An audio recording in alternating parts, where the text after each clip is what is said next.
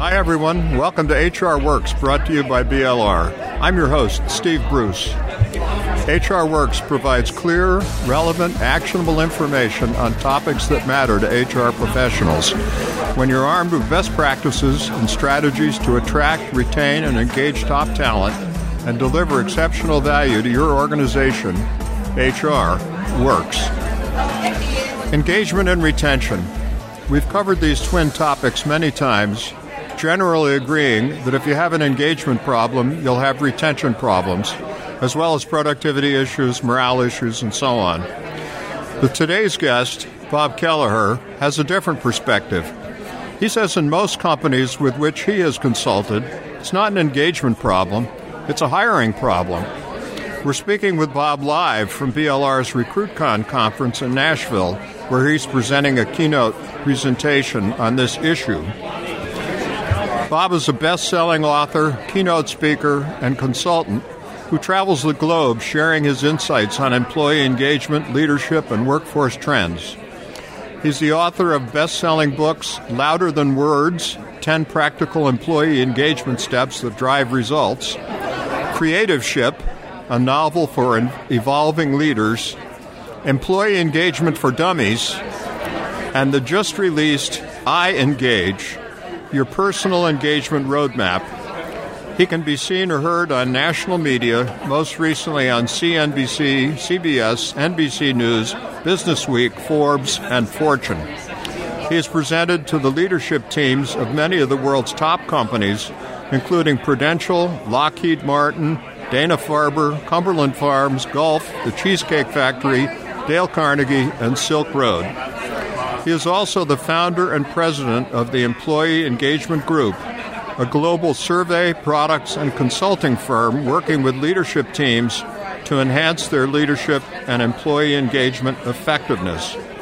Formerly, Bob was the CHRO for AECOM, a Fortune 500 global professional services firm, and CHRO and COO for ENSR, a 3,000 employee global consulting firm. Bob, welcome to HR Works. Well, why, thank you, Steve. I am delighted to be here, and I'm delighted to partner again with BLR. You folks are, are just terrific. Uh, and the fact that we're in Nashville um, makes it even extra special. So thank you for having me. Better and better. Thank you. So, a lot of employers who think they have an engagement issue actually have a hiring problem. Have I got that right? Yeah, it's funny, Steve. I've learned um, both as an internal practitioner as well as my years now consulting and working with some of the world's um, largest and smallest organizations that um, you know folks think that they have retention issues and they put in leadership development programs and they do engagement surveys and often when you really drill down you find out that they're simply hiring the wrong people to work for their culture or at least to succeed within their culture Sam Walton, I think, famously is credited with saying it's all about who you let in the door. Absolutely. And it's funny, if you um, uh, aren't considered uh, a top employer, or if your Glassdoor.com you know ranking is low, or if you're in crisis hiring all the time, where you find that you have to hire the only candidate that you're interviewing, uh, then you're just going to be continuing to exasperate the problem because now you're just hiring to put a butt in seat, uh, not hiring a true uh, behavioral and trait match to your organization. And the companies that do it do it remarkably well, and then they usually don't have any kind of engagement or retention issue. So you offer the BEST profile for selection and hiring, and it stands for Behavior, Education, Skills, and Traits so, how does this help managers in their evaluation of candidates? Yeah, uh, thank you for bringing that up, Steve. Uh, uh, this is an acronym that I actually came up with back when I was uh, a corporate employment manager back in the 1980s uh, because we found that our managers focus so much on hiring for education, uh, hiring for experience, hiring for skills. Um, and that they weren't putting enough emphasis in the B in the T which is the behavior and the traits. Uh, and if you think about it, you can look at someone's resume pretty easily and see their experience and their skills. But after doing uh, some soul searching. Uh, why don't people succeed organizationally, or why do people uh, have great success organizationally, we concluded it's not really the skill set they have. It's really not the education uh, that they might have. Um, so, for instance, you generally don't fire an accountant because the accountant can't add you generally will fire the accountant because then you know they're arrogant, they're not a team player, they have absentee issues, um, they don't have customer service orientation. Um, so how can organizations do a better job first identifying what are the behaviors and traits that define their culture, and how do you build in behavioral based interviewing so you can extract those behaviors and traits specific to your organization. And once you do that, you know you'll see that you're now mapping your applicant pool and your candidates uh, more to the types of people that you should be hiring. So, for instance, think of Southwest Airlines. It's such a simple uh, case study. Uh, Southwest Airlines, you know, when I fly Southwest, I, I see that it's more of a fun, uh, kind of whimsical flying experience than if I say fly United uh, or American. Uh, that's not by accident. You know, part of their culture is fun and humor. So they, they have behavioral based interviewing, whether you're an airline pilot, whether you are. Um, uh, uh, a ticket agent, that they're looking for people that have that sense of humor, have that kind of whimsical trait, uh, because that's their brand, right? So people are more apt to stay with Southwest if they have that type of personality trait that succeeds within the Southwest franchise.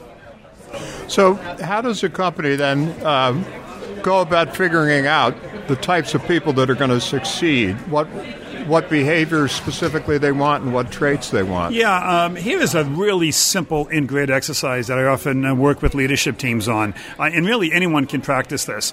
Um, if, if I'm doing a facilitation of a leadership team of, say, 15 people, I'll, I'll ask all 15 to stand by a flip chart page, and I'll ask them to work in isolation and to come up with the names of 10 superstar employees who don't work within their area of focus and, and then I'll watch the room, and they're all writing down names, uh, and then I'll ask them to okay, take take a step back, and I will, as the facilitator, just circle the room, and I will start circling the names that appear on uh, the multiple flip charts, and it's amazing how many redundancies you see when you go through this very very simple exercise, and then I'll get a blank flip chart page and say, okay, let's look at the names of the people that were circled what do they have in common? Because these these are the stars that have been noted by the people in this room. What do they have in common? And then you start extracting really some fascinating uh, um, subset of behaviors and traits they share.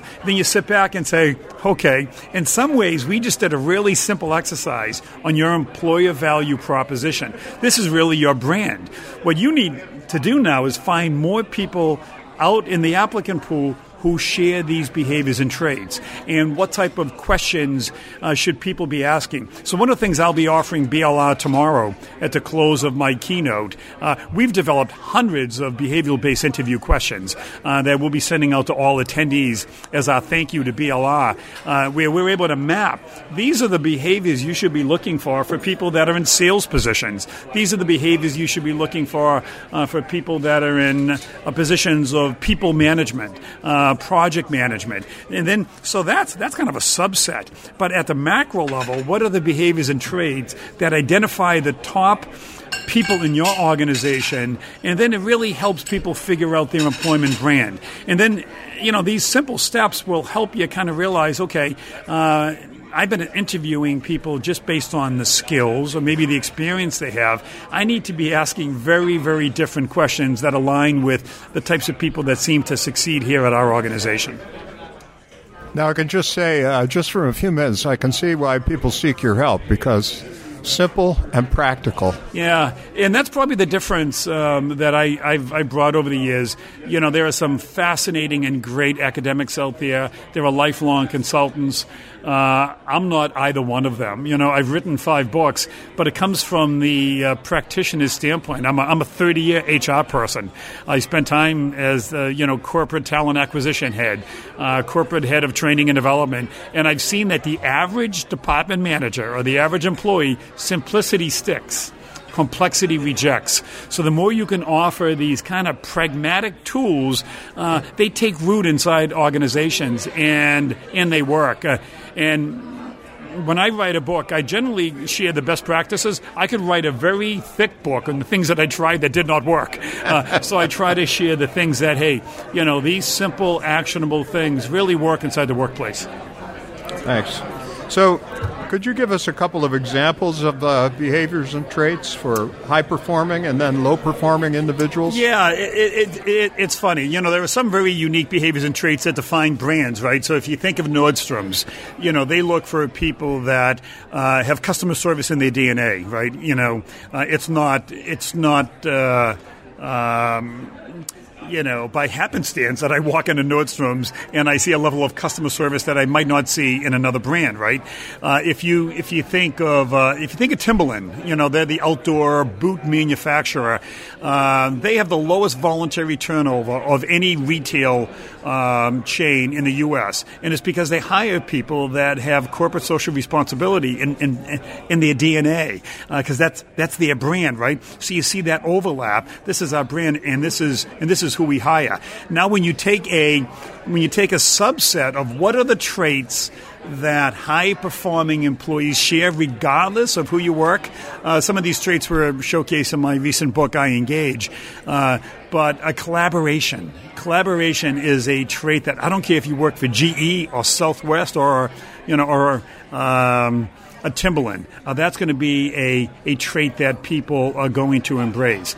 Uh, if you think of empathy, especially in people that manage people, empathy is one of the key drivers of employee engagement. So I would be looking at uh, um, how do you ask questions to determine if John Doe, who's being hired into a position of a line manager, uh, is John empathetic, right? Uh, because we know from experience that highly empathetic managers are better managers than non-empathetic. You know, I'll often ask a group of hiring managers, okay, who who will who will have empathy as a set of competencies that you think are important? And they don't raise their hand because they think empathy is soft. No, that is a significant driver of employee engagement. Uh, in 2018, I wouldn't be hiring anyone who doesn't have a blend of passion, uh, a blend of curiosity, right? You know, because you want employees to be able to seek information, which I think is more important today than knowing information, right? You know, my kids prove this every night. Um, when they were growing up to dinner. You know, I can't even exaggerate anymore because they'll take out their phones and they'll validate what I'm saying or more inclined to say, Dad, you're exaggerating because they can find information, right? So, how are you hiring employees that have this curiosity that they can seek out the information? Uh, and to me, you know, those are competencies of great employees, regardless of what organization you're in, what industry you're in. But I, I think so few companies interview people to try to get these traits. So let's say the company then defines the behaviors and traits that it wants. Then the next level is you have to figure out what questions or what techniques yeah. or tests you're going to use. Uh, you've mentioned behavior based interviewing. Is that yeah, approach yeah. you recommend? Uh, you know, I'm a huge fan of behavioral based interviewing. Uh, I'm a, uh, a, big fan of um, putting together an interview strategy that is no different than putting together a proposal strategy. So, you know, on the business development side, I think organizations do just an amazing job of trying to win new work, right? Uh, but when they hire someone, they often do a sloppy job of, you know, of hiring. Uh, you know, I can't tell you how many times I've been in the interview process uh, in which um, I find the applicant's been asked the same question by four different people interviewing the applicant. You know, so how many times can you answer? So where do you see yourself in five years? You know, yeah. but but those are the types of questions that get asked inside an interview if it's not properly planned. Uh, so when I was a internal practitioner. Um, we would segregate. Each of the interview folks would have a certain set of questions that they would be responsible for asking. They had to do prep.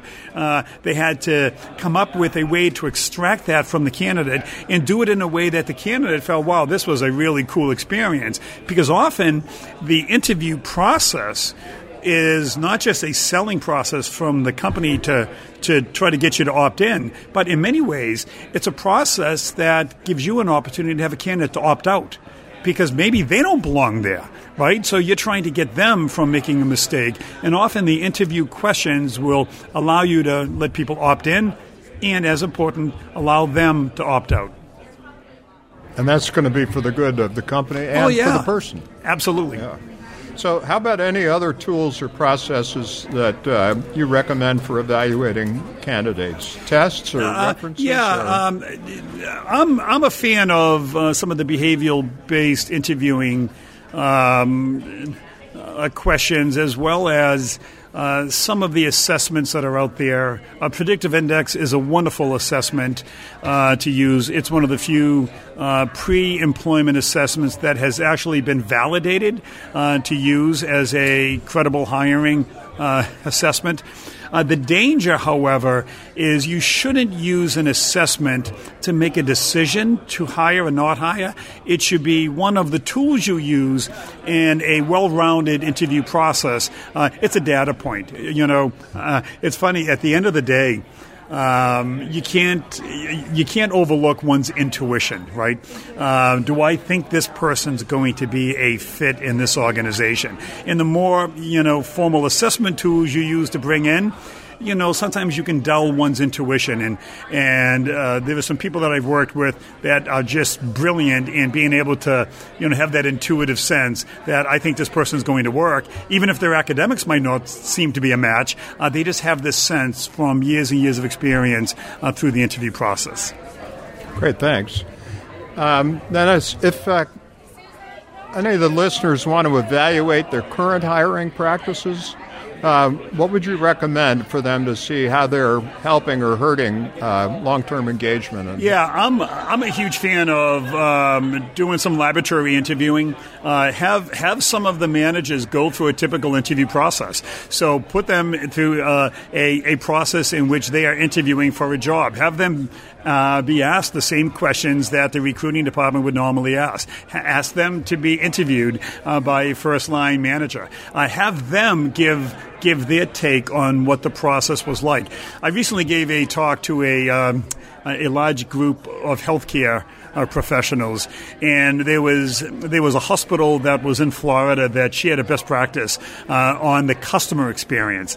They they now require uh, all new hires that get hired into the hospital, they have to go through the process that a patient would. So the new hire in day one, they keep that new hire uh, in the emergency room in a a waiting room with a Johnny on for 30 minutes with no one coming to tend to them. Uh, and then they then they put them through a laboratory where two of the um, two of the medical folks in the emergency room will start talking about them behind the fabric curtain, in which the poor patient can now hear the medical folks. And it's such a powerful customer service eye opener. And I think we can do the same thing on the employment side, right? Uh, how do we how do we have our managers experience what candidates experience, especially if a process is still uh, in transition, um, where you know some of the bugs are still left in. Now you get the senior leadership support because they'll give feedback and themselves to say, "Hey, this really didn't work. Um, you know, there's something broken. You know, we need to reevaluate this." So bring them through a laboratory themselves to see what the process is like. That's great. I understand that you have uh, what you call the Golden 10, 10 hiring and selection best practices. Could you share a few of those uh, with us? Maybe um, ones that listeners wouldn't expect? Yeah. Um, well, I'm a, a, huge fan of employee referrals. You know, uh, if if you're going to um, hire the types of people that will succeed in your culture, getting referrals from your current employees, I think, is an absolute way to go. So, so I think um, if if you're currently studying, if you have an engaged culture, I look at your employer referral percent. If it is under 25%, I can almost guarantee you that you have some engagement issues. Uh, best in class organizations will be at least 50% um, employee referrals. And again, um, you know, the studies are overwhelming that employees that enter a firm as a, as a referral tend to be more engaged and tend, tend to have a higher level of retention. Um, uh, I think another great practice is have a peer participate in the interview process. So don't just have managers uh, participate in the interview process. You know, if I'm a new grad and I'm interviewing, uh, please don't have me talk to, you know, a baby boomer, three Gen X's. You know, have me talk to some of the new grads that got hired last year. Uh, I'm another fan of inviting the candidate to stay for lunch and encourage them to sit at any of the cafeteria tables, uh, unsolicited, uh, and really get a sense for what the organization is like. Uh, I think that's the best practice for the firm. It can also be scary for the firm if you're a bad employer, right? Uh, because they might hear things. But I, I believe that aren't you better off, Steve, um, having an employee hear that before they join than after they join, where they realize they made a mistake? Um, there's another great best practice that was uh, um, really made popular um, by. Um, boy, I'm drawing a blank. Zappos.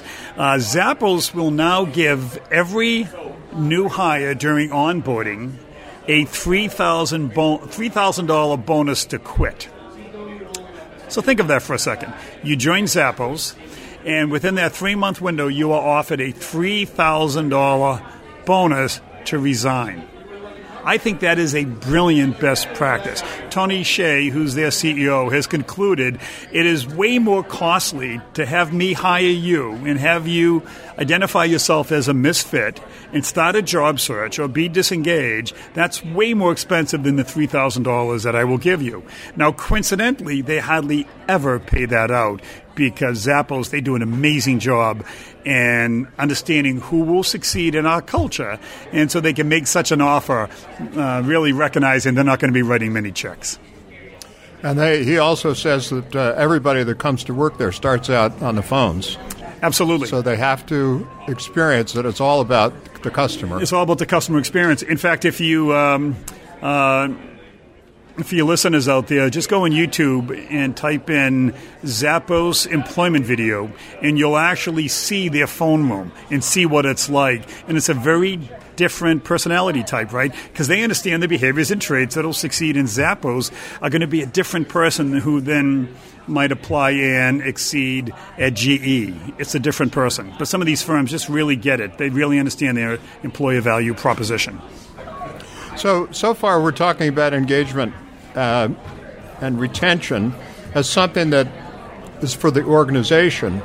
But the title of your new book, I Engage, suggests that individuals uh, can take a personal approach to their engagement also. Is that right? Yeah, uh, Steve, uh, one of the things that has been um, disappointing to me and some, in some ways discouraging, uh, I spent all my waking hours in the space of employee engagement, right? You know, I own the domain employeeengagement.com. I've been in the space now uh, for the past uh, 20 years.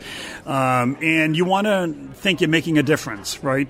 So Gallup continues to come up with their studies showing that the uh, levels of employee engagement in U.S. based businesses continues to be incredibly low. In fact, their last, uh, I think, 2017 report indicated 67% of the employees in corporate America are disengaged or actively disengaged.